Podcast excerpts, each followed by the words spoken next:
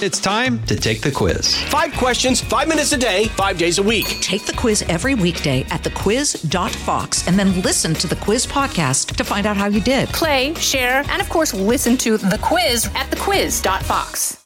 I'm Gianna Gelosi with your Fox True Crime Minute. Fast police work and alarm bells about a suspicious car helped bring nine-year-old Charlotte Senna home. Charlotte was camping with her family in a Saratoga State Park and was snatched from her bike. Police in upstate New York say they were watching her parents' house when a sketchy driver pulled up and slipped something into the mailbox. When the car drove off, the trooper took a closer look and found a ransom letter and issued a be on the lookout alert for the vehicle's description around four twenty a.m. fourteen hours later at two thirty p.m., fingerprints on the note matched that of Craig Ross Junior, a nineteen ninety-nine drunk driving suspect, and by six thirty p.m., Charlotte had been recovered alive and in good health forty-eight hours after her disappearance, found in a cabinet in Ross's rundown camper in his mom's backyard. A retired N Y P D inspector told Fox Digital, ransom abductions are extremely rare, and in this case, helped put an alleged kidnapper behind bars charged with first-degree kidnapping. There's more on this story at fox news dot com. Subscribe to the Fox True Crime Podcast with Emily Campagno. I'm Gianna Gelosi with your Fox True Crime Minute.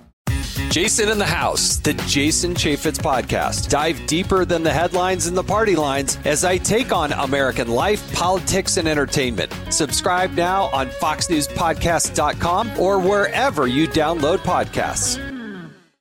Listen to Fox News Podcast shows ad-free on Fox News Podcast Plus, on Apple Podcast, Amazon Music with your Prime membership, or follow wherever you get your podcasts.